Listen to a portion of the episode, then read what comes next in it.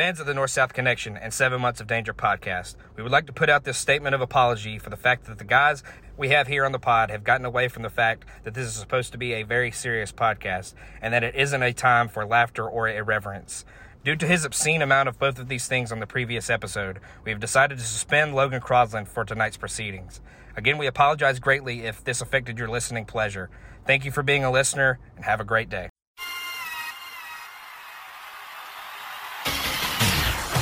The future is now. Finding the No-So has never been easier. Subscribe to us on our new YouTube channel, follow us on Facebook, Twitter, and TikTok, and bookmark the new home for No Holds Barred, The Jenny Position, Wrestling War Zone, and all your favorite No-So podcasts at NorthSouthConnection.com. It's new year, new No-So. NorthSouthConnection.com.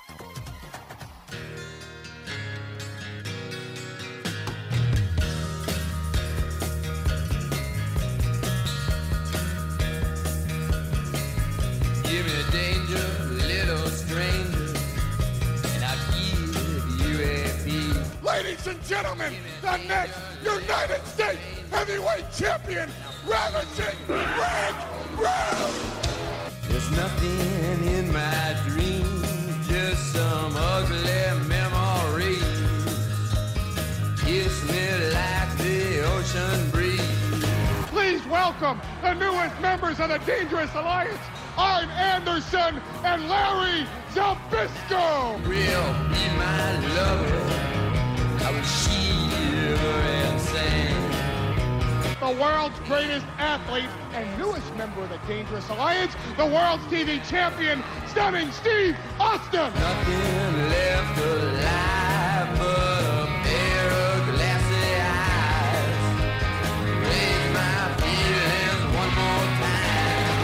Please welcome one of Sting's best friends and a little stinger himself, ladies and gentlemen, beautiful Bobby Eaton!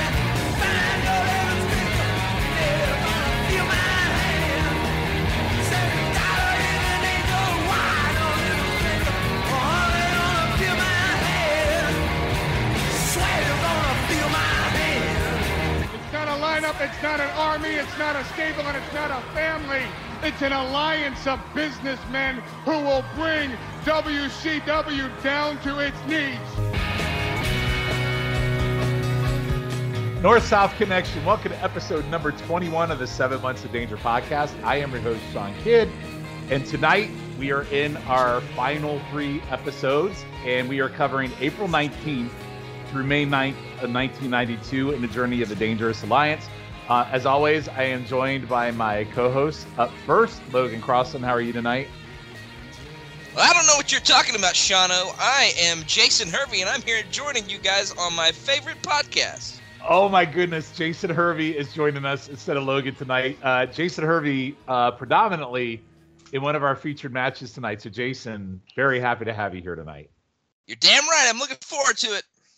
Uh, I'm glad you are because I don't necessarily know if my other co-hosts are happy you're here. Uh, Matt Souza, uh, two out of three Falls matches biggest fan. Matt Souza, how are you tonight? Uh, great to be here, Sean, as always. And really, I, I'm honored to be here with uh, Jason Hervey. And uh, uh, Sean, if I may ask, can I ask Jason Hervey a question real Yes, quick? Please do. Uh, uh, Mr. Hervey, first of all, uh, medium fan. Um, why, why, why is it that you suck so much ass? Well, well, no one loves me as a child, so I mean, uh, I, I did my best. So uh, that's my best answer. Uh, um, last but not least, uh, a man who has probably never seen a single episode of The Wonder Years to save his life, Scott Shiflett. Sean, you're correct. I've never seen that atrocity. Um, this But, did, shows but now. did you know it was renewed for a sixth season? I, I'll, I'm going to get to my issues with Herbie in a minute. I'm just glad the show's now able to legally drink because we've been drinking on and off during the show. Um, Jason Herbie, I just want to let you know that I hate you and you only. Uh, I hope everything bad happens to you in this world. So uh, there you go. Well, that just isn't very nice. I knew I always liked Sean the most. Uh, Mr. I Hervey, you on I that have- motorcycle and drive off a cliff. Thelma and Uh, wow, Mr. Hervey, I apologize for my co-host rudeness tonight. What I said I was a fan. I, I did, I, I know, but I mean, treat him with respect. I did. I thought I did. I mean, the guy gets to bang Missy Hyatt like everybody else under the sun. So just show the guy Well, some that's true. respect. That's a great point. Yeah. All right, uh, Jace, uh, Mr. Hervey, are you ready? I, I guess I'm, I, I don't feel very invited here, but I, I'll do my best. All right. So um, as we go through, this is gonna kill me. Uh, as we go through this, uh, Jason, we what I always start the pod off with the Meltzer notes and what's going on in the time frame. Uh, so I might ask you your thoughts and opinions on a few of these. So I will give the first one to you. Are you ready? Absolutely, Shauna. All right. All right. First set of Meltzer notes are from April the 20th, uh, 1992. We've got the complete lineup, and the card is subject to change for the 620 pay per view. That'll be in, uh, how do I pronounce it, Schiff? Mobile. Mobile, Alabama. Besides the top four matches we listed last week, uh, our last podcast, which will be Ricky Steamboat versus Rick Rude, now officially an Iron Man match, um, which will go 30 minutes. And whoever wins the most falls will be the U.S. champion when it's over.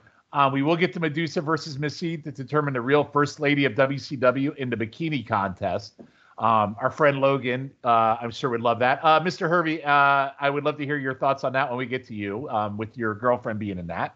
Um, I know you. Had, oh, and it mentioned something about a volleyball game happening in that, so I don't know about that.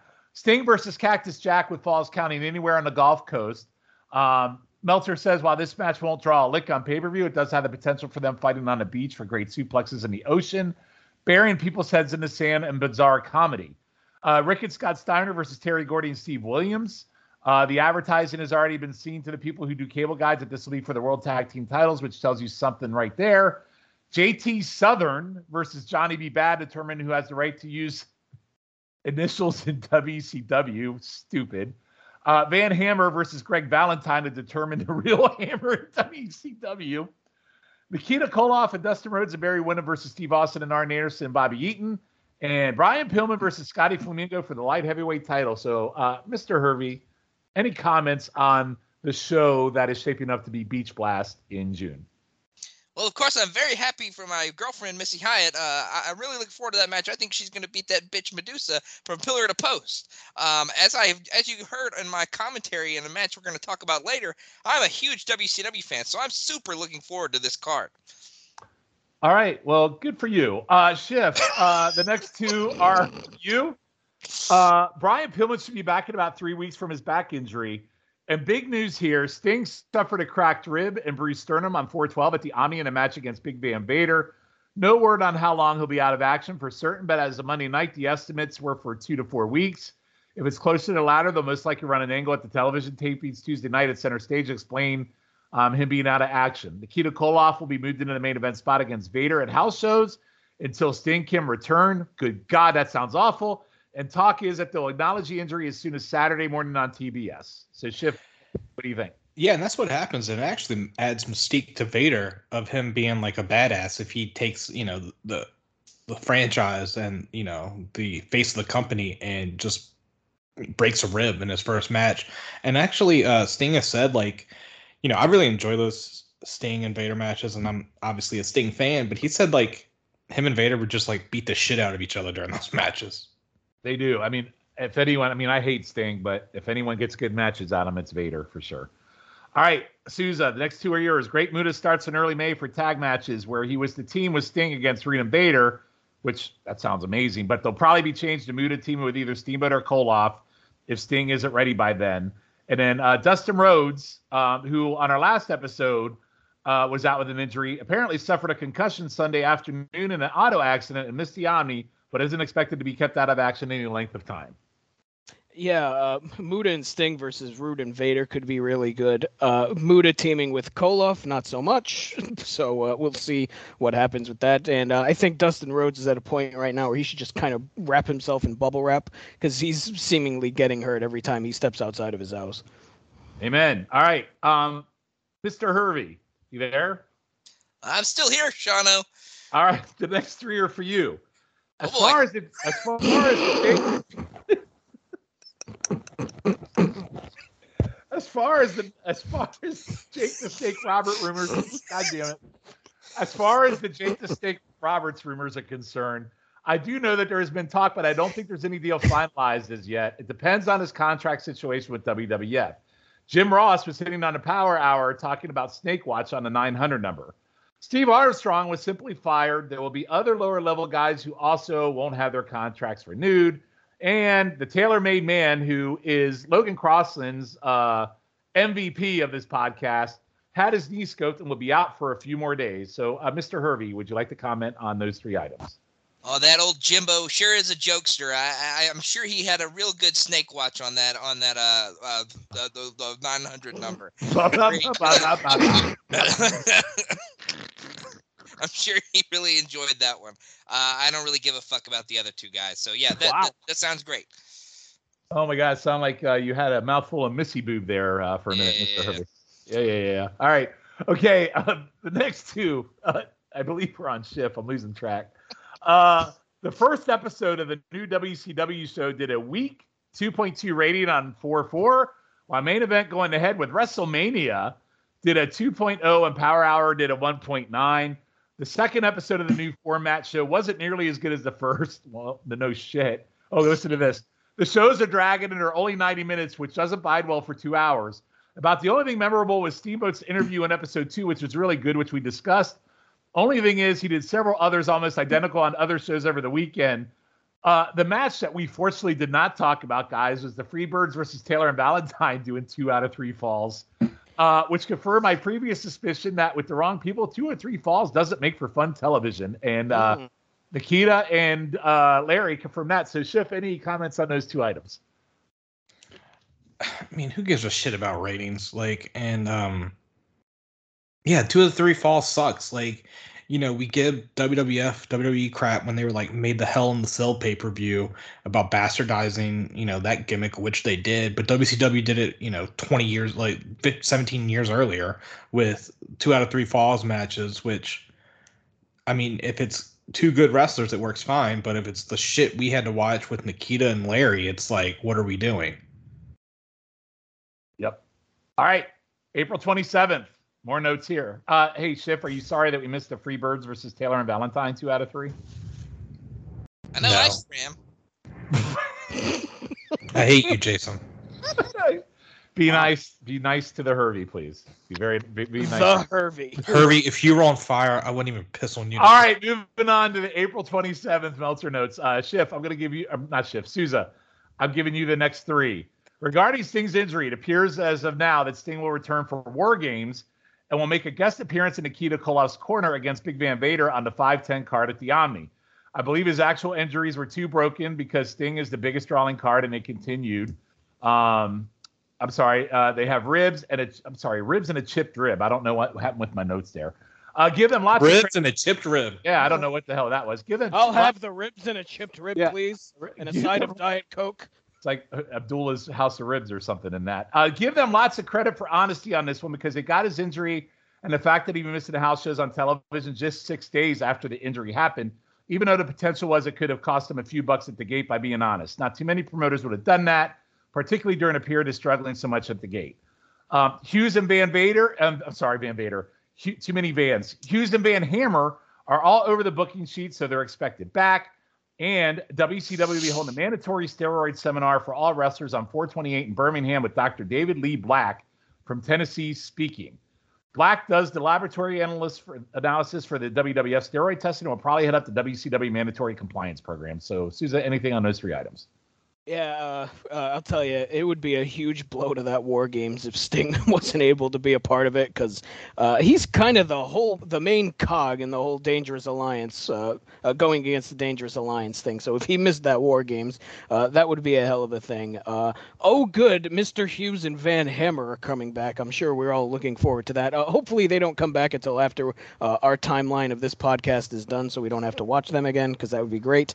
And yeah, I'm sure that uh, mandatory steroid seminar is going to go absolutely uh, great backstage in WCW. All right, uh, Mr. Hervey, are you there? You ready? I am. Next three. Kip Frey said he's hoping to see some real improvements in interest in the product during the mid June to mid July period when the group runs two pay per views in the Clash. Um, those improvements must uh, include having you on commentary because My we'll get good to talk. Kip, I love him.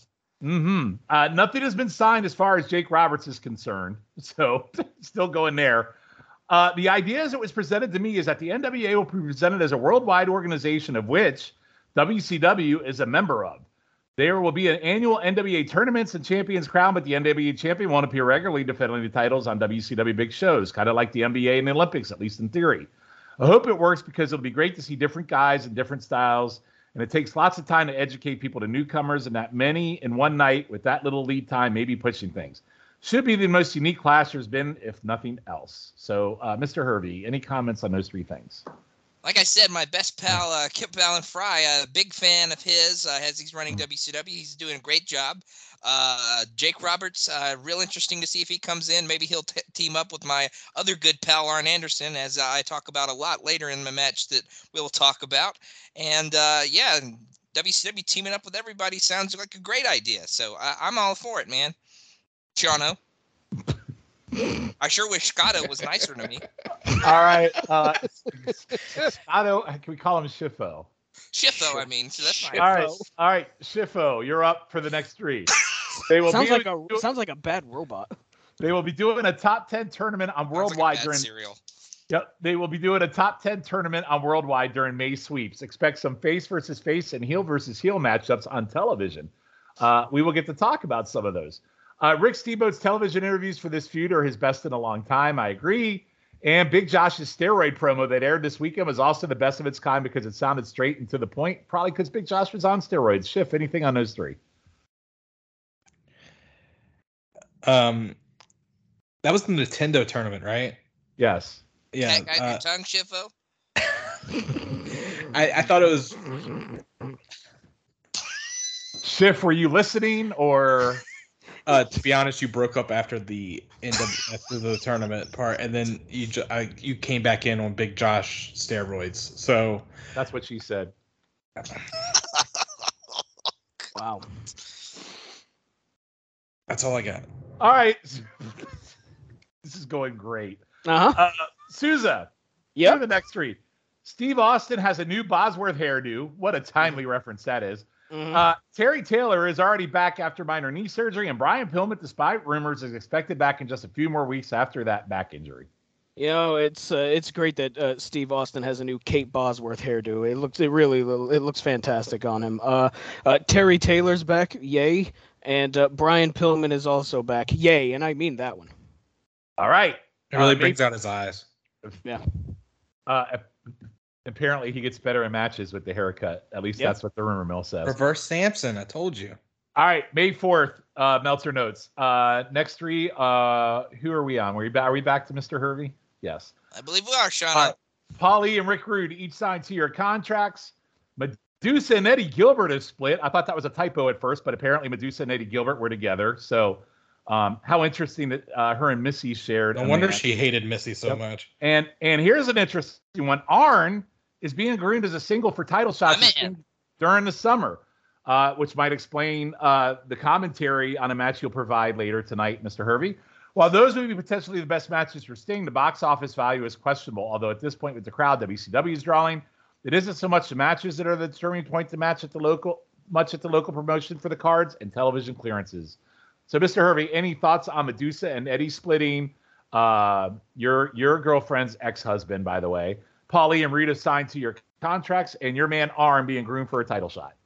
I mean, my man Arn, I, I'm super pumped for him. Uh, that's great. Uh, he was, he's gonna be. Uh, we're gonna talk about him later. He's gonna be great in that match. Uh, Polly dangerously is a uh, uh, scavenger, or not a scavenger. He's a real bastard. Um, uh, uh, in the match that we talk about later, I, I'll get onto him, but uh, it's smart to lock him down. I, I do think that's a great idea, and uh, uh, well, I may may need to worry a little bit about Eddie Gilbert being single again, as uh, he he may try to steal my girlfriend, but we'll we'll see. I'll, I'll try to lock her down. Hey, uh, Mr. Hervey, does um, Missy ever talk about her days of having sex with Eddie Gilbert with you, or no? Uh, we try to stay away from that topic, but uh, she may have mentioned it a time or two. I thought Hmm. Sean was gonna ask if she talked about him banging her. Wow. You're one of Any- the inappropriate motherfucker shit. Though.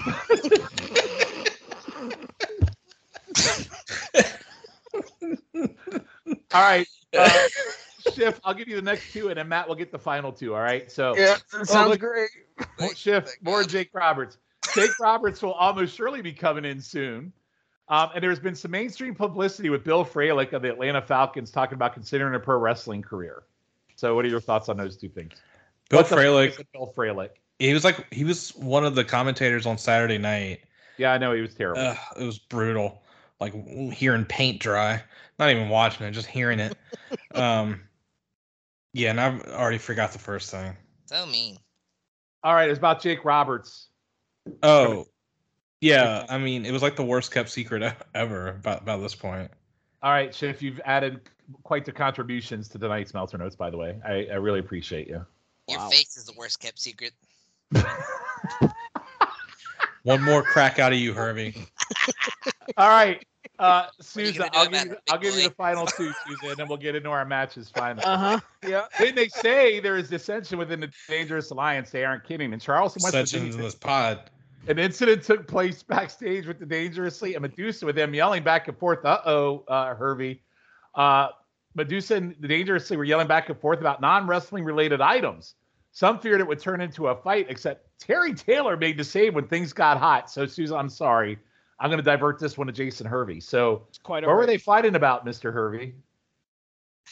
I, I- I just don't think things are going very well for the Dangerous Alliance. Uh, I, I just I'm not real sure. I think uh, I think Medusa kind of wants to be the leader. Polly Dangerously kind of wants to be, be the leader. They're just having some real conflict. So I, I I don't really know what's going on there, but uh, it can't be good.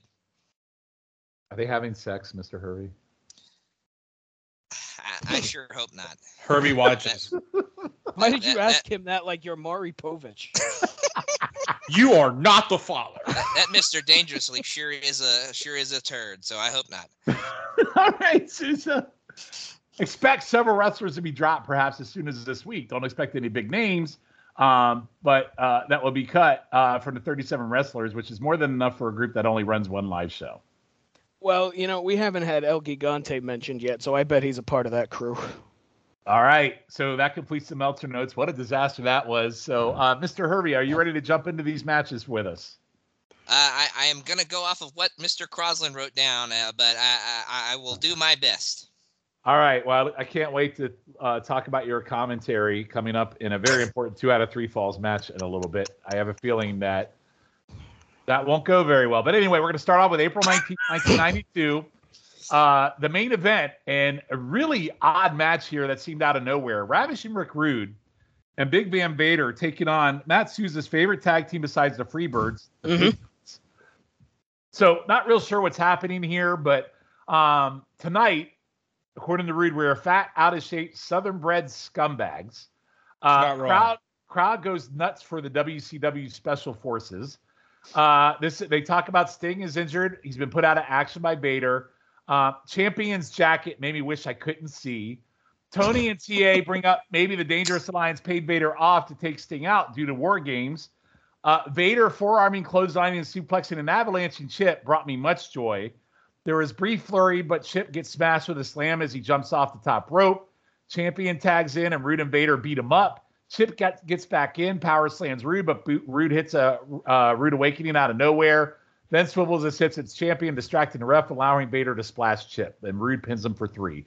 Again, not sure that why they were teaming. Uh, my theory was maybe they were trying to give Vader the Rude rub since Rude and Sting were feuding. So I don't know um, anyway, but anyway, um, yeah, uh, this is pretty much a squash. I kind of thought it was unoffensive. I went one and a quarter because the Patriots got their asses handed to them, and who can't like that? Schiff, what did you think? I'm uh, all in for uh, Chip and uh, Todd Champion getting their ass beat. Uh, I think this came off. Vader came off as uh, I have a note here as a big ass bully, and they did a good job of making him look like a giant. Like he would get hit and he never left his feet, which I thought was good. Um, and Rude, you know, he did his stuff as well. But Vader had a nice clothesline that I called the Vader line instead of like the Steiner line. I thought that was impressive. Um, Good one, Shifo. Thank you. and um, yeah, I, I went a star and a half for this. It, it, it wasn't anything too bad, and it like uh like like Sean said, um, it made uh it shows that Vader is like a top heel. All right, and what did you what did you go on this? Star and a half. Okay, star and a half. Uh, Souza. Uh, yeah, I mean, I went a star on it. It's a very weird match on paper. Uh, Vader Rude is an interesting tag team, though, so I'll give it a little bit of uh, uh, cred for that. Uh, I can't believe we're still dealing with Patriots matches. Like, I, th- we we should be done with them, and we should have been done with them a long ago, a long time ago. In a perfect world, they would have never fucking showed up or existed. But I can't have that now, can I? Uh, I it's this is the match where I realized that Firebreaker Chip is basically a muscular Danny DeVito. Uh, that's what he looks. That's what he looks like to me. Uh, this is uh uh too long for this type of match. Uh, this might be the worst ma- Vader match ever, and it has nothing to do with him. It was he still looked good, but it was just everything else around it was very meh. Rick Rude with a headlock, ten seconds into the match, of course, but yeah, a champion fucks up the finish because of course he does. He looked like he was supposed to run into the ring, and then he just doesn't. So Todd Champion still doing his best work. So yeah, one star here. Not our last appearance of a Patriot tonight, unfortunately. Yeah. Uh, all right, uh, Mr. Hervey, what did you think of this match? Well, I, I I didn't personally watch any of these matches other than the one that I commentated, so I'm gonna. Oh, you're I'm gonna like go off you're of, like you're like Schiffo. I'm gonna go off of uh, Mr. Logan uh, Logano's uh, uh, notes here. Um, he went. I, I would like. I would like you to know he went a half star. Uh, rude and especially Vader selling for these bums is abysmal. Uh, to the surprise of no one, a boring and plotting squash. Uh, half star, like I said, for Mr. Logan here. All right, Lo- Logano. Yeah. Okay, uh, we're gonna move on to 425. 1.06 for the total rating. Okay, yeah, sorry. Thank thank you for that. Uh, we're gonna move on to the Saturday night from April 25th. Um, we have a another two out of three falls match. This one a little more appealing. Uh, it'll be Barry Windham versus Stunning Steve Austin, two out of three falls for the TV title. Um, so we have. Hey, Shift, did you watch these promos or no? Yeah, I did this time. All right. So How Windham. rude. Well, What a good boy. Win- Windham with lemon glasses calls Austin a Polly puppet, brings up his hand being crushed, claims Polly set the whole thing up, says he's tonight giving Austin the wrestling lesson of his life and taking a TV title, and his goal is to destroy the Dangerous Alliance. Paulie says tonight Barry learns his lesson. The Dangerous Alliance has toyed with him. Tonight, Austin finishes the job. Austin says he told the world he would be the greatest TV champ ever, and he will prove it twice tonight in the two out of three. So um, I thought they were two solid, just really quick promos to uh, bring in this TV title match. So, Susan, what do you think of these? Yeah, I mean it was fairly basic, but I thought it was uh, really well done. Uh, Windham, Windham calling Austin a puppet of Paul Lee, I thought was a good line, and uh, uh, Austin uh, saying that he's going to prove that he is the best wrestler on TV. Well, it's about fucking time. You haven't done it in the eight months since we started this goddamn show, so better late than never, I guess. All right, Schiff. Yeah, uh, Barry, you know, he, he's really been like the MVP, even though he was ranked number seven in the top ten uh, last week, uh, two weeks ago. But uh, he's he's been a, a low key MVP in my opinion. Um, I love how Paulie said that Austin, that the DA's toy with uh, Barry, and also said he is the best TV wrestler of all time. And uh, I, I I don't know what TV anyone else is watching, but uh, I don't I don't think so. Uh, this isn't 1996, but um, yeah, it was it was solid. They got me hyped for the match. Strangely right. enough. All right, and Mr. Hervey. I thought these were two very solid promos by two of my favorite guys, Barry Windham and uh, Steve Austin here. So uh, I got uh, got me really pumped to see their match uh, coming up. All right, so we'll jump into the match. So Jr. and Bill Fralic, is that how you pronounce this Schiff? Fralic. Mhm. All right, I just want to make sure that I'm pronouncing. I pronouncing believe it it's correct. Frolic. Frolic. Frolic like Missy does with all the other men. That's not Hervey. My, My goodness. I, I, I'm My just messing with God. you, Shano and Shifo. That was completely unnecessary. I was gonna make some kind of uh, uh, sexual disease joke. Uh, he gives her the Hervey. Wow. Frolic and play. And then Hervey then gave to Eric Bischoff's way. All right, so uh, Windham shows good intensity Justin how he takes down Austin, like the headlocks and shoulder blocks to start. Even though it's a headlock, and we really hate headlocks on this show, like he's really aggressive, and like literally just like pulls him up in the air and flips him over, which looks really good. I love the headstand kick out on Austin, um, the leg scissors, and he just stares Austin down as Austin scoots away to the corner, really intimidated. Um, they do the same spot later, and Windham pops him hard in the face. Windham hits a suplex out of nowhere for three for fall one, which I thought was pretty weak and underwhelming that he- the TV champ got pinned on a suplex. So that's fall one. Fall two, Windham dominates, goes up top rope. Paulie up on the apron, distracts Windham, and Austin throws Barry off the top rope, which was really visually impressive due to Barry's size. Austin looks strong on offense. Uh, he does uh, knees uh, knees Barry um, in the back, um, off the apron into the barrica- barricades. Austin hits a suplex. He misses a second rope elbow drop. The two collide mid ring with one minute to go. Austin does a small package for two. Uh, I'm sorry, uh, Barry does a small package for two. Then a backslide for two, a lariat, but foot on the ropes. Then a suplex, but cover, but time expires. And Austin retains due to a draw. So one, the challenger got a pinfall. Two, Austin doesn't even get a pinfall and time expires, so he actually gets to keep the belt, which I enjoyed the match. The ending is dumb. I don't know how it really makes Austin look. Uh, first fall pin was very underwhelming, but definitely see these two have a good chemistry and want more. Um, Bill Fralic puts me to sleep with his mon- monotone voice. I actually went two and three quarter stars on it. Match is good, What? but man, yeah, I think I did. I went two three quarters. Okay. So, but it could have been way, way better, obviously, and they will have one better, I think, coming down the pike. But um, yeah, this one was weird, just a weird match. Uh, Schiff, Yeah, uh, Jr. gave the ending away five minutes into the match. He said, uh, "This this will end with the first to two, or if we run out of time." And I knew exactly where we were going with when he said that. So good job. Yep. Um, you know, I will say, uh, like Barry was throwing Austin around about his head. I enjoyed that, Sean, like you mentioned, and Austin was able to get out by doing a head scissors, but Barry then powered out. Um, yeah, like the flash pin on the suplex was weird. I thought, um, and but Barry had a nice drop kick, and it really showed off how like long and lanky his ass was when he did that drop kick. It took up like three quarters of the ring. It was long ridi- and lanky, long and lanky, huh? yeah, it was ridiculous. Mhm. Um, I will say then, like you know, as they're going back and forth, Austin kills Barry with a clothesline. Um, Barry Austin knocked Barry over the top rope, no DQ, and I love how Jr. or whoever the announcer when that happens in these matches is like, it's the rest discretion, it's the rest discretion. Which as a kid, I remember every time a baby face done it, they got disqualified. But I that was stupid. Um, but like it it just is what it was. Like you know, Barry trying to get the win, but like not really as time was running out. I went two and a quarter. Wow. Okay. Uh, Souza. Well, I went three on this uh, Okay. because I because I really enjoyed it. And Sean, I think you hit the nail on the head. You know, we like you said, we've talked about headlocks a lot on this show because every match has them.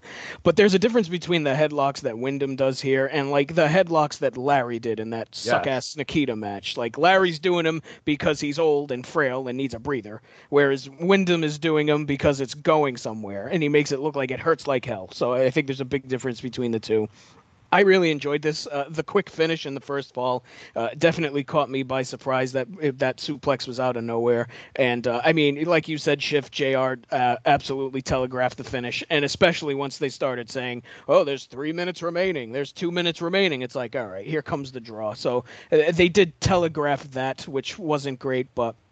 I just enjoyed the pace of this a lot too, especially near the end. They were trading near falls for like the last minute or so of the match, and I thought that was really well done. They're definitely capable of doing more, but I think this was a. It was nice to see them have, first of all, a full length match because before this we've only really seen them have like five minute brawls on like Worldwide or whatever. So it was nice to uh, nice to see them have a full length match, and I I thought this was really uh, really well done for what it was. Uh, certainly one of Austin's best, uh, better uh, TV title defenses we've seen. So three stars. Yeah, I love Barry Windham, and I'm going to stand by the fact that I really wish that he had bigger shine during his place. He's been kind of an MVP. He's had good matches and like Mhm. everything he's in, and Yep. he should have been the top face versus fucking stink.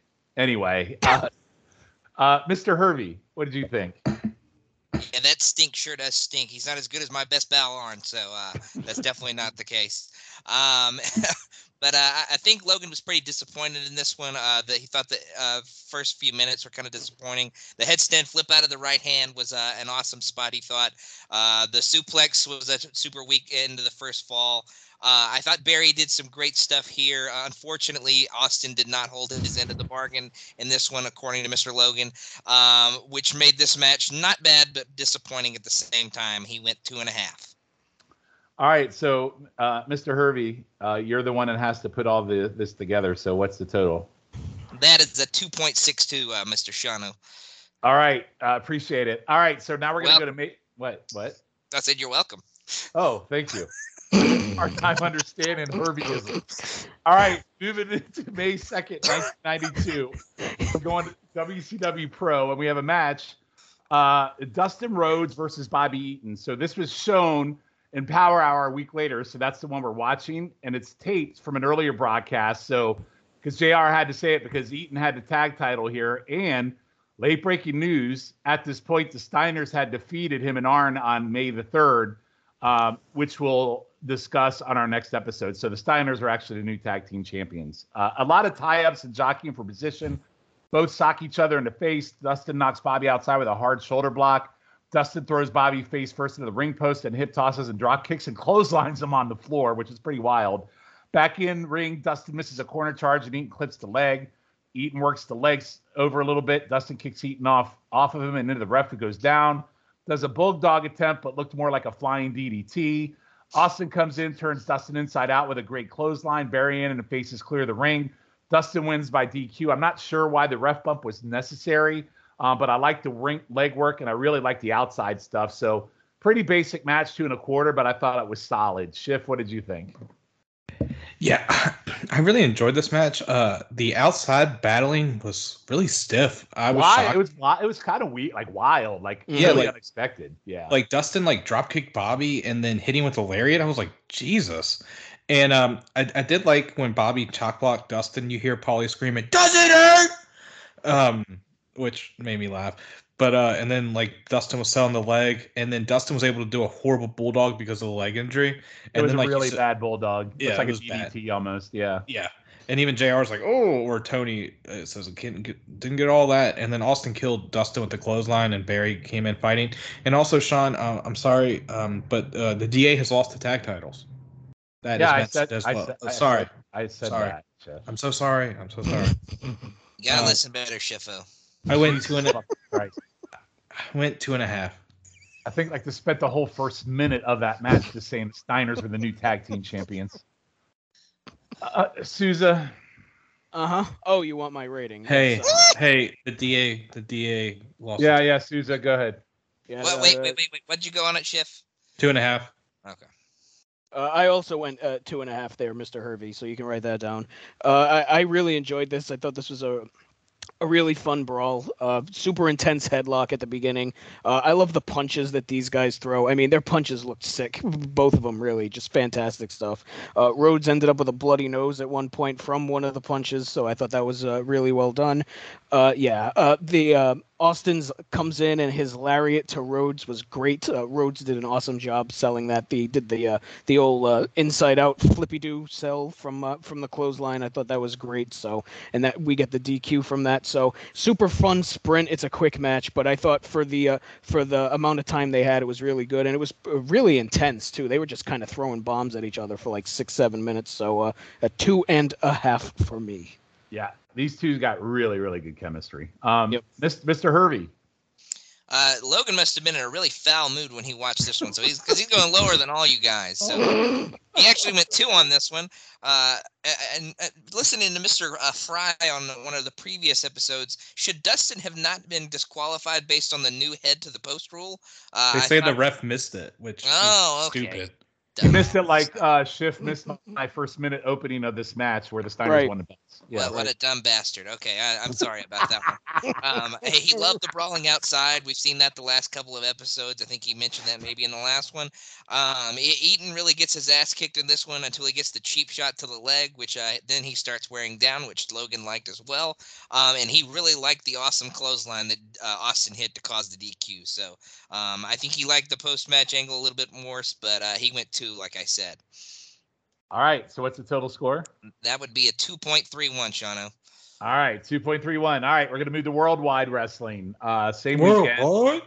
Uh, and uh, uh, heel versus heel match. So we talked about it earlier.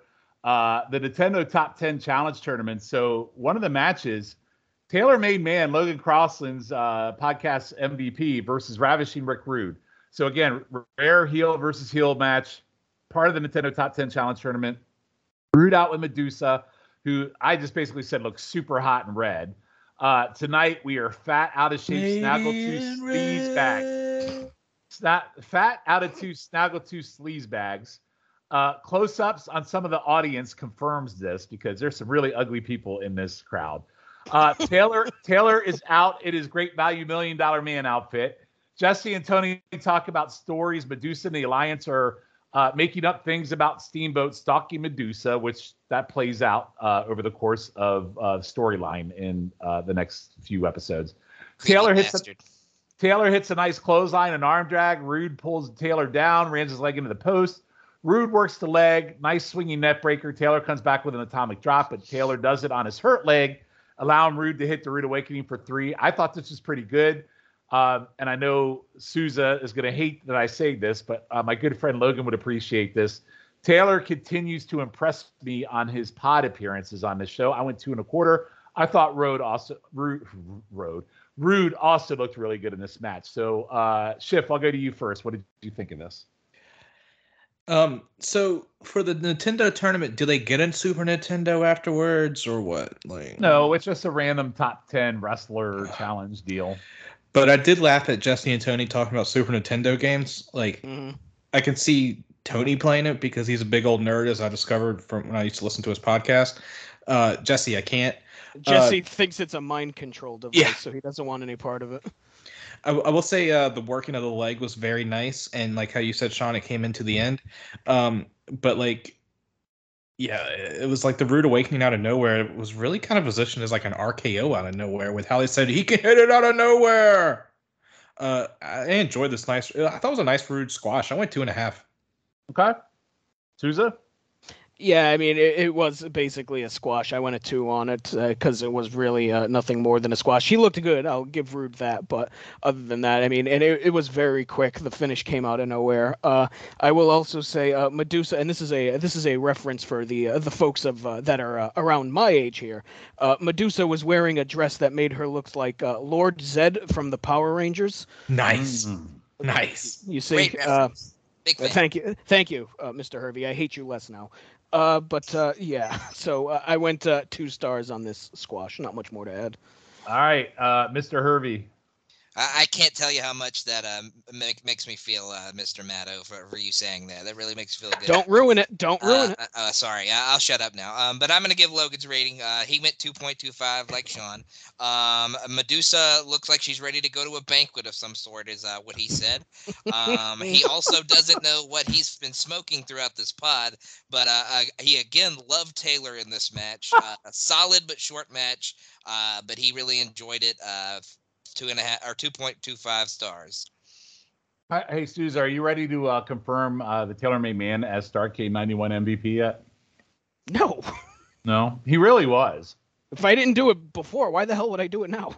I'm just saying, you're not going to give the Taylor Made Man any credit whatsoever, are you? No, Well, why would I? Why would I? Uh, because because he's been really good in every match we've watched him in.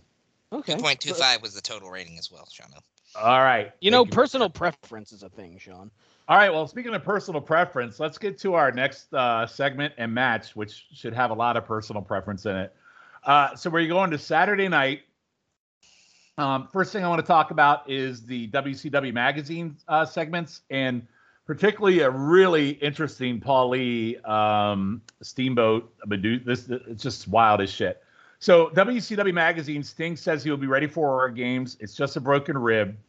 Eric questions if he's taken injury too lightly. Nikita does an interview, says um, due to Sting's injury, he still hasn't spoken to Sting, and that why he was at Super Brawl, he was at he was there to speak to Sting. He is sad what Vader has done to Sting.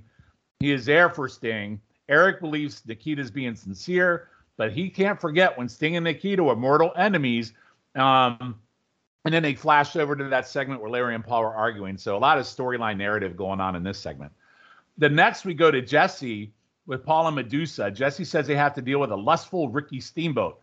Not only did Steamboat strike her, but now sexually harassing her, Medusa has fake tears.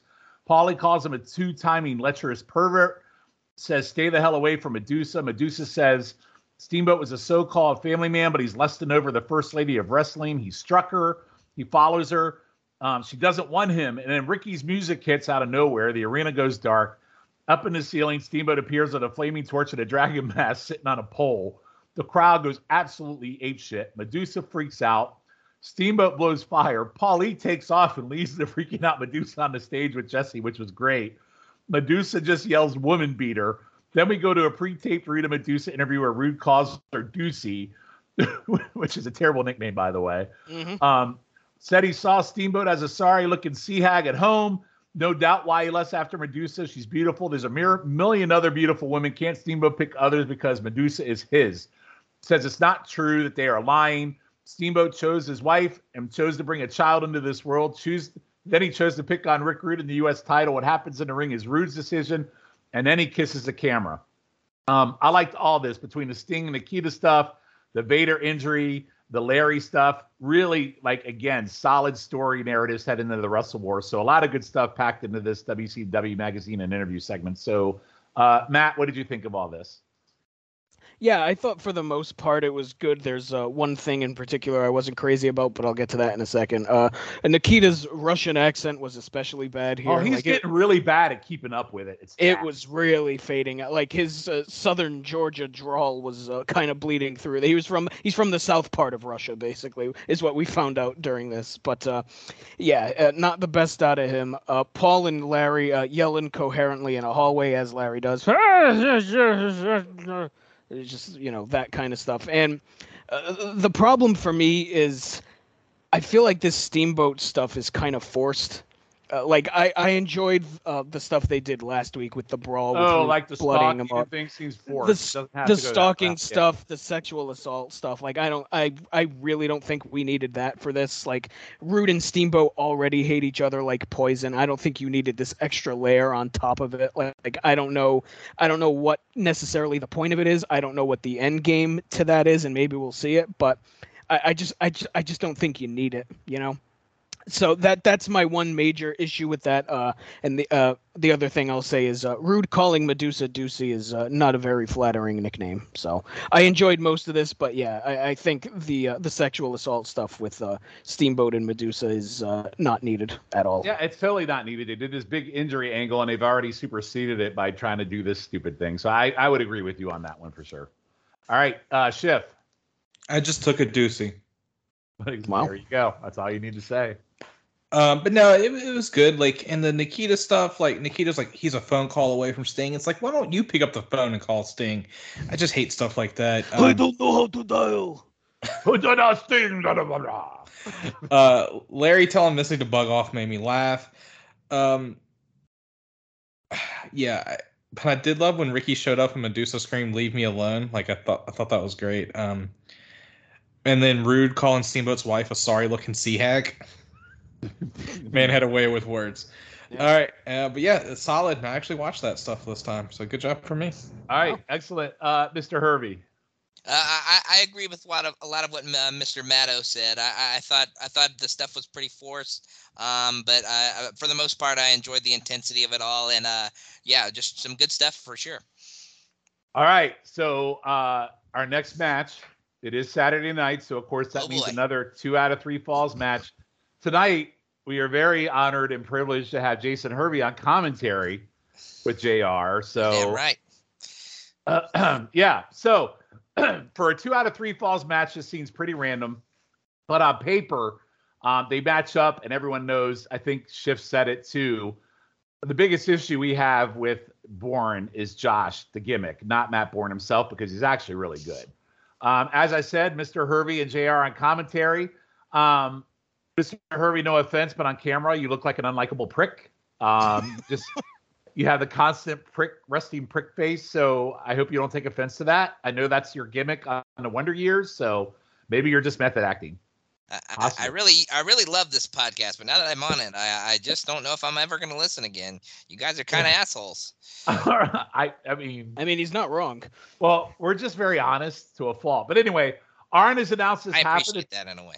Arn has announced his half of the tag champs, but he has no belt. So um, we know what's going on with that. Josh out to his stupid hillbilly music. I hate this gimmick so much. Commentators sell to them both as two hard hitters. They shake hands to start, but Josh holds on to the hands. So Josh kind of being the dick um, to begin off. Uh, standoffs early with Josh frustrating frustrating Arn as Paul calls Josh a big jerk several times. Uh, Mr. Hervey on commentary is quite annoying, talking about things about Missy buying him a motorcycle. I don't know if that was a problem. Um, I also he's also talking about the fucking Wonder Years being renewed for a sixth season, um, and Turner owning all the syndicated rights. So I'll let Mr. Coming Hervey out next comment. fall. Yeah, I'll let you comment that a little bit later. Uh, they stiff each other outside. Josh backdrops Arn on the floor. Josh works the back, hits a suplex. Uh, they announced next week we get a rematch of Barry versus Austin. Two out of three falls for the TV title. There's a bear hug charge into the corner of Boston Crab. Um, Paulie rakes Josh's eyes to break it. Arn goes for a suplex, but sells the back and collapses. Josh back to work an arm and back. Arn goes for a pile driver, but Josh backdrops him. But Arn does a sunset flip out of it and grabs the top rope out of the ref view for the first three and the first fall. Fall number two. Jason um, likes the fact that Arn cheated. So uh, you like the cheaters, Mr. Hervey? I'm a big fan of Arn Anderson. I think he's a real smart wrestler. He's great. All right. Um, Herbie sounds like a whiny schoolboy on commentary. Uh, there is a Josh side suplex, then a back suplex, then an ab stretch. Continued focus on the back, which I really like from a storytelling standpoint. Outside, Arn ducks a clothesline, and Josh's arm hits the post. Arn goes to work on the arm using the post repeatedly. Hervey is really unbearable on commentary and really does take away from what's happening. Um, Josh fights back, but Arn's DD, but Arn DDTs the arm, which I, I love that spot. Um, I really enjoy Arn's limb work here, as it's very old school Anderson. Um, I like Josh trying to fight back, but Arn cutting him off at every turn, stays focused on the arm. Josh hits an atomic drop. Arn in the turnbuckle bounces back and they collide, sending both to the mat. Um, Arn goes up to the second rope, jumps off, but right into a Josh inverted atomic drop, allowing Josh to roll up behind for fall number two. So we're at one fall tied apiece. Fall number three. Um, my first note was fuck the Wonder Years being renewed for sixth season and turning Turner owning the syndicated rights. Um, Arn stays on the arm. Arn Arn gets uh, the leg to the face, jumping off rope. Josh does an underhook suplex. Big Josh with a figure four, which seemed really out of nowhere since focus has been on Arn's back. Arn at one point lands a legit stiff punch to Josh's face that stuns the commentary. Like literally, you heard the smack echo throughout the arena. So I, I think that was a botched punch because it causes Josh's eye to swell. Josh does another Boston Crab clothesline for two, but Arn kicks out, sending Josh outside through the ropes. Two collide mid ring back inside, both drenched and clearly exhausted. Josh goes for a clothesline. Arn ducks Josh off the ropes and spinebuster for three, which I love that ending, and Arn wins. So here's the bad part match went fucking 40 minutes, way, way too long. Uh, no offense, Mr. Hurley, but you were absolutely atrocious on commentary. Really took away for me this match. Third fall was a little disjointed as they were exhausted and deviated from the story they told in the first two falls from a bodywork standpoint. But I love the creativity of all three pins, and I love the finish. If you had put David Crockett in here instead of you, Mr. Hervey, and if you cut the match in half, I could have gone an easy three and a half, but I went three. So, Souza, I'm going to go to you first because I know everyone on this show has an opinion on this match. So this is I feel like this is a very polarizing match like you just kind of alluded to and I think it's a case where personal preference is going to play a lot into how you feel Amen. Into how it. you feel about this match. Yes. For me, like it, it's 40 minutes. It's way too long, and I think that's its biggest problem. But I don't think it's its only problem. The other problem for me is that I I feel like they haven't presented Big Josh as a guy on the level of like a Barry Windham or someone like that, right? To where it, it does it's deserving of like that this match is deserving of 40 minutes if that makes sense like you look at this match on paper i don't immediately say oh this is this will be great. It's going to go 40 minutes. Do you know what i mean? Like if this was arn and barry i could see this being 40 minutes long in, in with a two out of three fall stip or something like that. It, it, it feels like this match in particular it's a match that goes long for the sake of going long and that is one of my biggest pet peeves in wrestling. I can't stand that. Like if you can tell a story of a match in 15 minutes tell it in 15 minutes. Don't have it go 30 and I mean, I'm not going to take away anything from these guys. They definitely worked hard. Like, I'll never take that away from them. But I feel like there were parts of this match that I thought were kind of a slog. And it's just because it's so goddamn long. Like, there's just, like you said, John, if you cut this match in half, I think the story of the match is exactly the same. And I think the match is better off for it. So I mean, it's not a bad match by any stretch, but for me, it's a very, it's a very meh match to steal a thing that Sean says all the time. It, it's very plotting, and it's I maybe it's just a match that's not for me. Uh, I'm fully open to that idea too. So uh, for me, uh, I felt like this was just kind of uh, very slow, very plodding. So I only went two and a half on it. But uh, yeah, just uh, not my favorite match I've watched for this podcast. I say they definitely worked hard, but again, maybe this is just a match that is not for me. So two and a half. So, Matt, how much did Hervey take away from? Oh, I tuned him out at a certain point. all right. Hurts Uh, my feelings, guys. uh, Schiff. Yeah, I honestly thought, like, you know, because me and Souza seem to like the same type of matches, that I would agree with him more, but I'm actually more on your side, Sean. Uh, I will say that Jason Hervey needs to be choked. That was my first note. Disrespectful. um, yeah, uh, yeah. Jr. is a, a, ignoring Jason Hervey the first five minutes in, and I will say, um, it, I just love this match. Like, uh, like how Ar- Big Josh was working on working the back, and then Arn started working the shoulder, and like Big Josh was selling his arm and shoulder so much he couldn't even like uh, use it, which I, I just loved. Um, I was shocked that Big Josh held the trunks and got the win. And uh, even when the ref tried to hold up his arm, he's like he couldn't even like hold it up to lift, lift up. I thought it was great. Josh actually hit the northern exposure, but Arn got the ropes. I thought I thought was good. Um, and Arn they they both sold how like exhausted they were with this. And uh, Big Josh was bleeding after that punch, Sean. Um, Mm-hmm. and I will say Arn hit a six spine buster and it's over. I went three and three quarters. Wow. So Herbie didn't take away from you too much, huh? Uh, I sort of like Souza tuned him out, uh, like I'm doing tonight. But um, yeah, it was it was it was just a phenomenal match. All right. And and again, I don't disagree with you. I went three. I probably would have gone higher, with the exception of commentary, which took me out a little bit. So, uh, Mr. Hervey, care to comment on your role in this and how you feel about the match? Well, I, think me and Jimbo did a great job, and I personally, I think Arn put on a five-star performance here. So I'm actually going to go higher than all of you. But uh, as far as Mr. Logan went, uh, he said it was a perfectly fine match, if not uninspiring at times. Uh, kind of expected more from these two based on previous match watches uh, featuring both guys, and it was just far too long, kind of along with what Matt said. Uh, and uh, he actually made a note that I was absolutely annoying little asshole this whole match. So uh, uh, Wow. he joins the prick brigade with all the rest of you guys. So, uh, I, I thought it was great. I thought me and Jimbo did a great, stellar performance on commentary, and I thought Arn really showed his smarts and was really great in this match. So, yeah, fuck all of you guys. All right. Well, I match is great, commentary not so much, and fuck the Wonder Years. And fuck you. All right. Uh, next Two match point we got.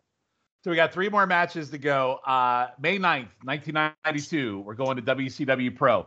Uh, a, a tag team match: Barry Windham and Dustin Rhodes versus Steve Austin and Bobby Eaton. So I think this is a good follow-up uh, match from last week's Dustin Bobby match. So Medusa's out. So uh, did you guys have a Medusa one for this one? Because I sure do.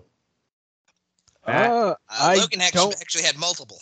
I don't Okay. think I, I do. Maybe I must have forgotten forgot to write it down.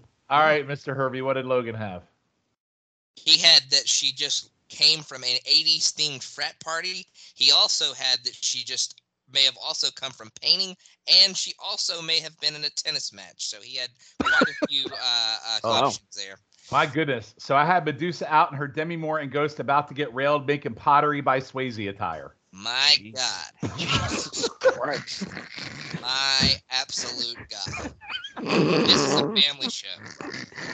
Oh, Mr. Herbie, I got news for you. This ain't a family show. I don't know. I thought that was one of my favorite ones. This, I've ever this come ain't up the with. Wonder Years, buddy. I really thought that was one of the better ones I've come up with. I was pretty happy with that That one. was actually very good, but fuck it, that was inappropriate as hell. It- Is Shift still with us, or did we lose him? I'm here. I think he's tired of my ass. No, right. no, I'm here. I'm here. It's fine. All right. I like the opening back and forth between Barry and Austin. These two really do click together. Dustin with a double leapfrog over Windham and Eaton as Windham rolled up Eaton for a two count, which was awesome. I, that leapfrog spot was amazing that Dustin got that. Uh, then Austin running in to break it up and Barry ducking and Austin clobbered with a uh, clobbering him with a um, Austin got clobbered with a Dustin clothesline. Barry and Dustin definitely look awesome as a team. Austin blocks a Barry pile driver and backdrops him. Again, impressive visual. Barry being a big guy and being backdropped. this looks really cool. Uh, Dustin takes the heel heat match, very evenly paced with Alliance looking strong. All four in the ring. Barry and Austin go outside. Bobby charges a corner, gets a boot, Dustin boot to face, and Dustin gets a bulldog for three. I like this match a lot. It was eight minutes, good pace, even odds. Love the Barry and Austin feud, and I like Dustin and Windham as a team, um, which becomes a thing as um, we move forward into the coming months, um, even after this pod's over. So I went two and three quarter stars for an eight minute match. This is really good. So Matt, what'd you think? I am right there with you, sir. Uh, two and three quarters on this.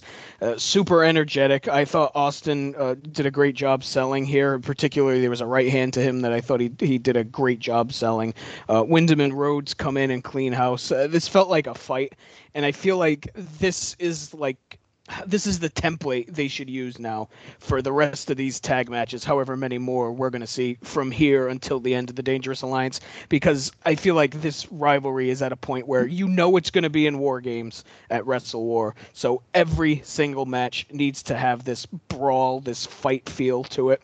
Like, I don't want to see a 10 minute headlock between Ricky Steamboat and whoever from the Dangerous Alliance. You know, every match, I think from here on out, you need to have punches, you need to have kicks, you need to just have a wild brawl because it, it fits the story. So, yeah, I, I really enjoyed the hell out of this super fun brawl. So I'm right there with you, Sean, two and three quarter. All right, Schiff. Yeah, this was a nice, fast-paced match. Um, God, Barry and Austin worked so well together. Mhm. Dustin's flying lariats are, are great, and Bobby's just, you know, just a hell of a match. Um, Da did a great job of isolating Dustin, and um, you know, Dustin gets a bulldog, which is a whole lot better than the one we saw last episode. I, I went two and three quarters as well. All right. It was it was just a fun, like, frenetic paced match. Yeah, it was again Bobby, and you know what's interesting is he brought it up. Bobby Eaton, super impressive tonight in the matches he's in. This just really, really good. And him and Dustin, they're they're they're they're just amazing together. Uh, Mr. Hervey. Uh, he uh, Logan went four for four with you guys, two and three quarters. Uh, he said for as fa- fast and quick as this match was was, it was quite good. The heels grinded the faces down real well, and while the faces were on offense, uh, uh, it, it was always fired up and full of energy. So he really enjoyed this one along with you guys. All right, so two or three quarters, a really solid tag team match here. So we're going to move on to the same weekend, Worldwide Wrestling. Stunning Steve Austin uh, versus uh, Chip the Firebreaker, and Oh, God. this is non-title, which I really don't understand. But at the same time, Chip deserves no title shot. Um, big news here: Austin with his haircut. So we finally get the Austin haircut after the Mhm. long hair. Uh, Chip is in the ring already, looking like he works at Chippendales as he takes off his fire gear. Uh, Tony admires the hair, and Jesse says he's looking good. Jesse shits on Steamboat's marriage and calls out how horny he probably is for Medusa, which is so random. Uh, Tony then agrees that Medusa is hot. Uh, Medusa tonight, fairly low key in her white dress. Um, the other thing I noticed is, guys, has Chip always had his name in big letters on his ass? I've never stared at his ass. I can't tell you. Well, well, tonight it was very, it was like flaming letters going across his buttocks. Well, he's So- a firebreaker. Well, I know, but I've never noticed that before. So anyway, here's this. Here's the here's the match. Chip arm drag, drop kick, headlock. Austin hits a stun gun out of nowhere for three. Literally all Austin did in this match was the stun gun. Uh, short, two minutes. Please, no more Patriots. Tony again says 15 months Austin has been champ, and it hasn't even been 11. I only went a quarter star on this. This match is complete butt. Uh, Souza. Uh, I went half a star. Uh, the highlight of this match was Austin getting a haircut. Okay. Schiff. Yeah, Austin uh, getting a haircut was nice. Jesse and Tony were also talking about how hot Medusa was, and then Tony uh, slut shames Medusa by saying she dresses risque, and Jesse gives him shit for it. Um, so that that's you know my first three notes. My other three notes: Chip getting too much on Austin. Nice drop kick from Trip from Chip. Austin with a stun gun out of nowhere, and it's over. Half a star. How the hell did you get six notes out of that? God bless you. Yeah, I know, but half of them were talking about Jesse and Tony and Austin's haircut. All right, uh, Mr. Hervey. Um, uh, I, Logan went a little out of left field with uh, Medusa here. He said she he, she looked like promiscuous Mary Poppins, as the bottom of the dress was quite poofy, uh, but very revealing and spaghetti strapped at the top. Um, I believe he's is uh, talking about a pre-pod chat that y'all may have had. He said he joked, but the hair seems to have added a little bit of energy to Austin, uh, though uh, he though he d- does look pretty good uh, in uh, in this one. Um, I, I think he really enjoyed Austin in this one for the most part. Uh, he did have to rewatch this. He went much higher the first time, but dropped it to one star. Uh, so uh, he enjoyed it more than you guys, but uh, was disappointed on rewatch.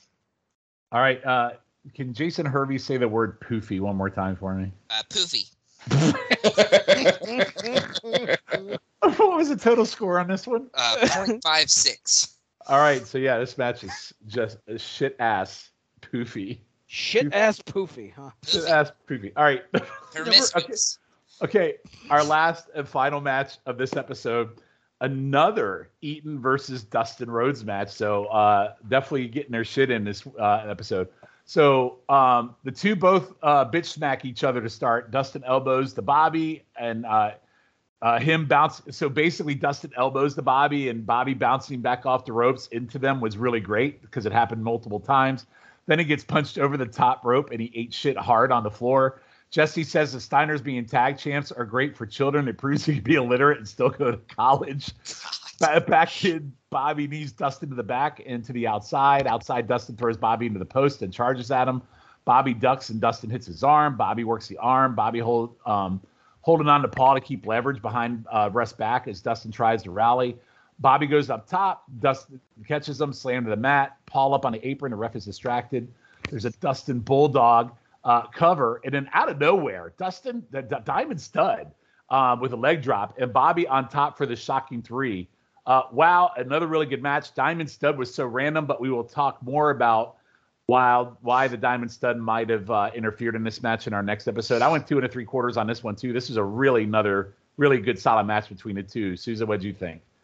Yeah, uh, I, I like this match too, but I did dock it a bit for the finish, uh, for the weird finish with the Diamond Studd coming out. So I, I was going to ask if, if we had heard about this and I had just forgotten, but it would appear not. So I don't feel so bad anymore. But yeah, just a very wa- random finish to uh, to this match, and uh, I, I enjoyed the match overall. They have great chemistry with one another, as we've been talking about. So it's it's a pretty similar match to the last one we've talked about, which I mean I'll take. It's still really good, but yeah, I uh, I docked it a bit for the weird finish, so uh, two and a half.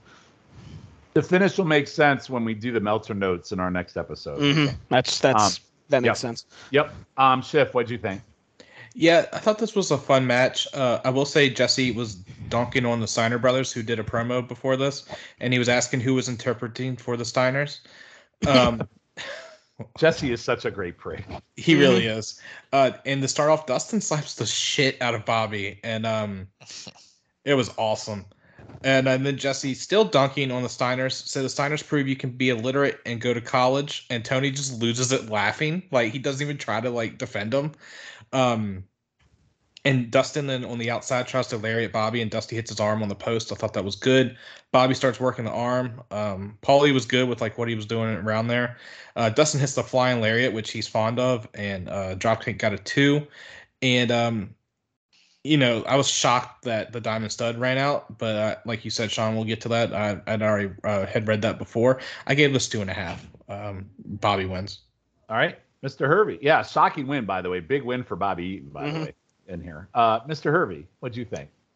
Uh, Mr. Logan once again went two and a half uh, with the other guys. Um, I, he thought it was another solid match between these two. I uh, thought this one was better than the first.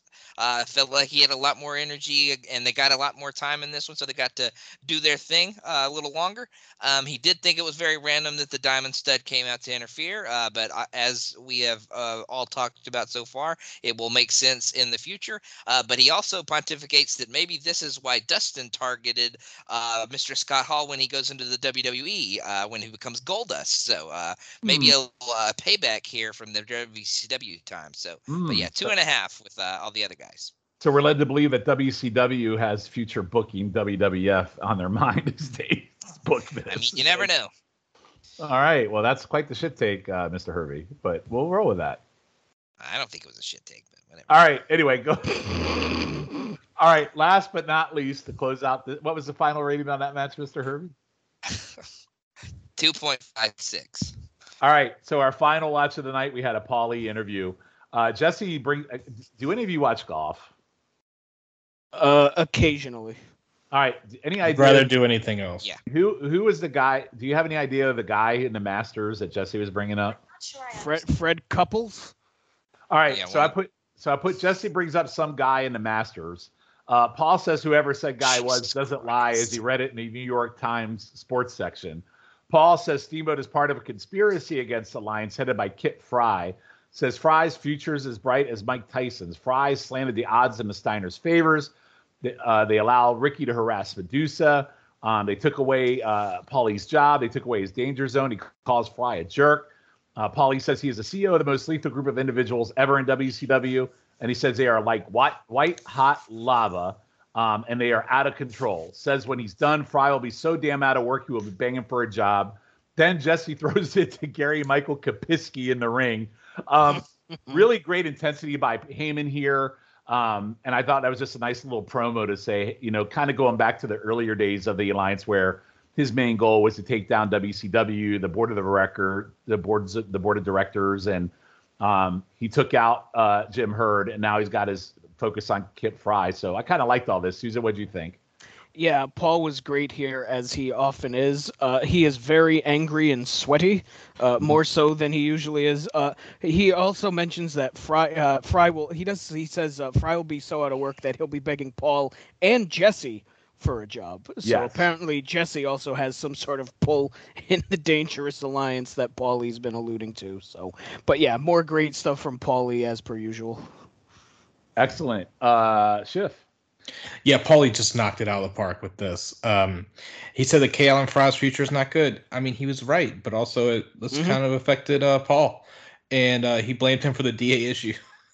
so like, Kip Allen Frey getting it from both sides. So uh, That's what she seems to- said. yeah, uh, we will, we will, we will, we will cover uh, pretty. Uh, we will cover a pretty quick end of the uh, K. Allen Frey era uh, by Mhm. the time we get to the end of this podcast. So, uh, Paul, with uh, good foreshadowing there, uh, Mr. Hervey, final thought. Yeah, I mean, uh, Mr. Paulie dangerously really destroys my good buddy Kip Allen Frey in this one. So uh, he really tore him a new one, but uh, it it was enjoyable. I, I thought Mr. Uh, Heyman brought some good energy. Like uh, like they just said, he was uh, sweating pretty profusely. So uh, he was really into it tonight. All right. K. so- K. Allen Frey soon to be back harvesting wheat on his local farm. hmm He definitely will be. So more to come. Uh, wow, guys. So Hey, that wraps. He's about to be K. Allen fired. Ooh, I see what you did there. That's So- the best. That's the best thing you've ever said, Mister Hervey. I wish you'd be Jason appreciate Hurd. uh, Jason Hurd canceled. Good lord. All right. So You That wonder guy- dolt. with that, we complete tonight's episode, which leaves us with two more episodes to go. Mm-hmm. So let's do our end of show awards. All right. Uh most dangerous. So I don't know, it's an interesting one, and I know he didn't win a lot of matches tonight, but he also won a big one. I'm going with Eaton. I thought his matches were good. He was great in the ring and just showed really good fire. So I'm going with Bobby Eaton, Souza. I I was torn between him or, believe it or not, Austin. I, I believe I believe Austin. I don't Yeah, with because of because of the tag match and the match with Windham. Mhm. You know what? Fucking, I'm gonna give Austin some credit. He deserves it. He after the shit we've given him over the past, uh, uh let's say all the episodes of Seven Months of Danger. So I'll give it to Austin this time. I would give it to Austin if it weren't for the chip match. Yeah, it's a good. Yeah, but it was quick enough. Yeah, but he looked like a t- like I was in that mode where he was starting But he got a better. haircut. He got a haircut. I know, but I was in that mode where he was looking good, and then he did jack shit in that match. So I, anyway, uh, The hair, the lack of hair made up for it. Schiff. Um, I'm gonna go with Arn. I because of the big Josh match. I know that was the only match, but yeah, I loved it that much. I don't disrespect that either. All right, uh, Logan. I'm sorry, Hervey. Ooh. How dare you? Uh, I am actually going to agree with uh, Matt. I'm going to go with Austin. All right, so Austin's going to take it tonight. Okay. Uh, well, least dangerous, uh, Matt. Oh, why'd you come to me first? Because I have no idea. Uh, I don't either. I think I got to go with Rude, kind of by default. There's no 'Cause Larry. I- There was I- no Larry. There was no Larry tonight, Right. was there? And Yeah. everybody else was at least involved in something decent, whereas Rude for me wasn't. He had the Taylor squash, and he was in the tag match with Vader. So I feel like it's going to be Rude by default. I think I'm with you there, Schiff.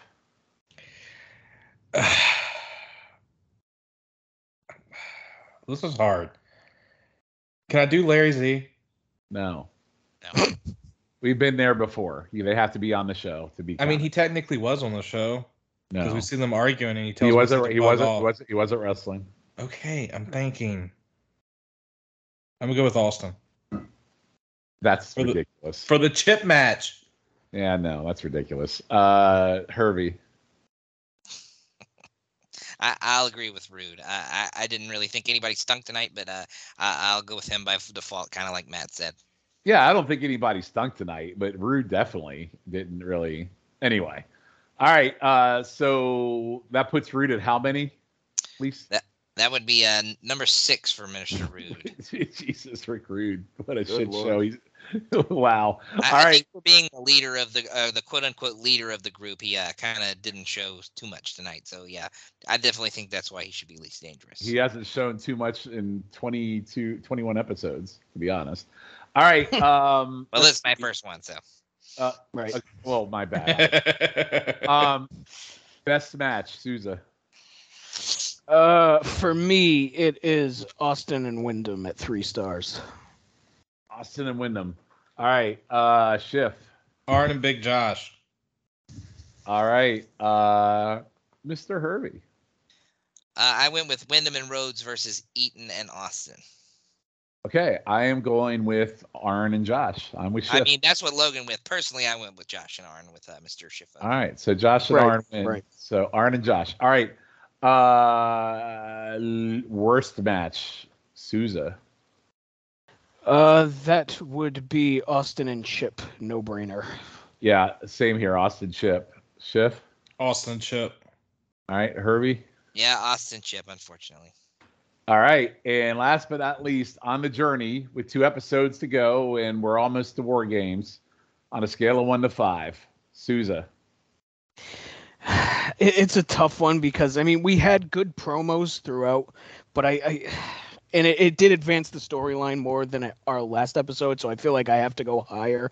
But I, I still feel like they're not really doing enough to really get the point across that hey, we're gonna be in fucking war games in a couple of weeks here, and really no real mention of war games either. So that I think that's kind of weird too that we haven't really mentioned like who's in war games, what war games is going to be, like no real mention of that. And at this no point we're- emphasis. No emphasis. and at this point we're what, 2 weeks away, 3 weeks away, so that's Uh-huh. super so I mean I'll go right down the middle. I'll go two and a half on it. Yep, I'm with you. Two and a half. Souza or Schiff? This kind of feels like a one and a half to me, to be completely honest. Really? Because I feel like it's better than what last episode was. We got more talk of war games last episode. None of that really this episode. Mm, I enjoyed the matches a little bit more. Okay. But okay, uh, you you, you shift, Shiffo's gonna shift. Uh, Mr. Herbert. Well, uh, as I would really appreciate to not do math right now, I'm gonna also go in two and a half and ignore Mr. Schiffo's ratings and just put down two and a half on the master sheet. Uh, wow. Well, he's That's been a real okay. he's been a real prick to me all night. That's so- okay. We've ignored your career the past 30 years. Uh, well, uh, That's a good point. yeah. I've produced many totally make believe shows. We're, we're doing you a service by having you on this podcast. I'll have you know he produced Scott Baio as 45. Yeah, absolutely. It was great. Wow. Great. VH1 Who? Classic Television. Who the You fuck never is seen Scott Scott- Baio? You don't know who Scott Baio is? No. Your face is Scott Baio. Wow. All right. Uh, so with that, we are going to wrap up this episode, and uh, yeah, two weeks, guys. Episode number uh, 22, and uh, that'll put us one episode away from uh, War Games and wrapping up the end of the Dangerous Alliance as we know it. So before we go, uh, I'll go to Souza first. Souza, what would you like to plug? Uh, right here, you can find me on the Extreme Three Way Dance, where we are in 1998 currently. So uh, give that a listen. That's myself, JT, and Jenny. Uh, speaking of Jenny, her and I are on GC Dub colon a game changing podcast where we cover the world of GCW. So give that a listen or a watch as well on this very feed, and find me on Twitter at msouza1991. All right, Schiff. Yeah, just check out all the pods here. Um, and on the No So, the wrestling feed, and the pop feed. I can be found on Twitter at Scott underscore Shuffler. All right, and uh, Mr. Hervey, anything you would like to plug? Nah, honestly, I'm good. Y'all have been real assholes to me all night, so I, I'm gonna leave as gracefully as I possibly can by shutting up. All right, I thought maybe you'd want to plug, you know, Wonder Years and Wonder Years, yeah. I just don't get the feeling you guys are gonna watch, so I don't think this is the audience that I. Oh, really- we don't care, but we want to help you. You know. I, I mean, we have you I on the really show. You might as well do, plug So something. I, I'm gonna. I'm just gonna stay silent. All right. Uh, would you like to talk about why you and Missy broke up? I'd really like to not talk about it, honestly. Thank you. Do you still own her motorcycle? Yes. Hmm. Did Missy give you a case of the Hervey? Uh, possibly. All right. Um, as for me, uh, you can find me on Twitter at Shawnee Danger. Uh, that's my Twitter handle. Uh, and I'll po- I'll just pop up on random pods along the way, but my main pod is this one, uh, Traders of the Lost Ark, over on the PTBN uh, pop feed, and NWA Crock and Roll uh, will be returning in June. And um, Mr. Hervey, did Logan put any notes about the pod that's coming up after this one, or what we're planning to do when this pod ends? Yeah, yeah. He did leave me a slight note, uh, linking up luchas. Uh, looking over the history of Lucha Underground. Very short history, but uh, we will be diving into that. Uh, y'all will be diving into that as soon as uh, this pod is over. Yeah, so after uh, we get through the next two episodes, uh, next month, uh, Link It Up Lucha will be following. Uh, what is it called? Link. What is it called? Linking up Lucha. That's correct. All right, Linking Up Lucha will be coming out. Uh, you, so is it going to be coming out the month after this pod ends? Is that the plan? Absolutely. All right, so uh, we look forward to that. I actually look forward to that because I have not watched any Lucha Underground with the exception of one match on YouTube Roulette. So um, definitely looking forward to that. So with that, I am Sean Kidd. He is Matt Souza. He is Scott Shiflett. And uh, Mr. Hervey, uh, even though we were not very nice to you, we were uh, glad that you could join us tonight. Um, but we look forward to Logan being back on because we all hate you and uh, wish you the best. Well, well, that's just not very nice, but uh, at the same time, thank you for having me. All right, we'll see you all in two weeks. Good night, everybody.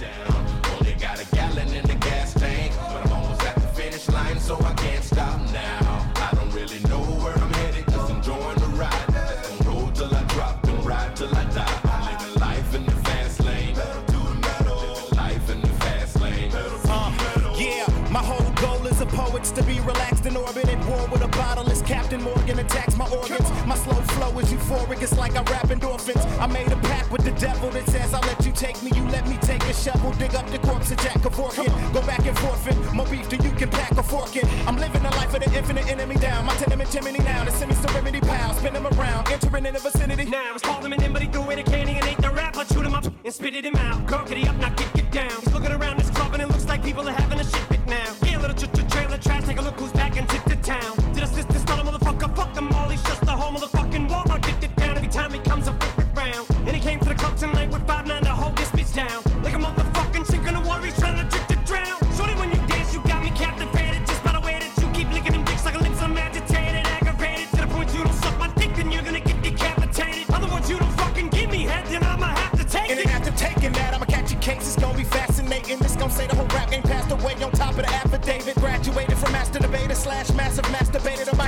Jackson's activator. Meaning I'm on fire off the top. Might wanna back up data. Rolling over hip hop in a verbal tractor trailer. Homie, they sick. You can normally ask a hater. Don't it make sense? These shell cases, it's just like a bag of paper. Dropped in the lap of a tax evader. Homie, they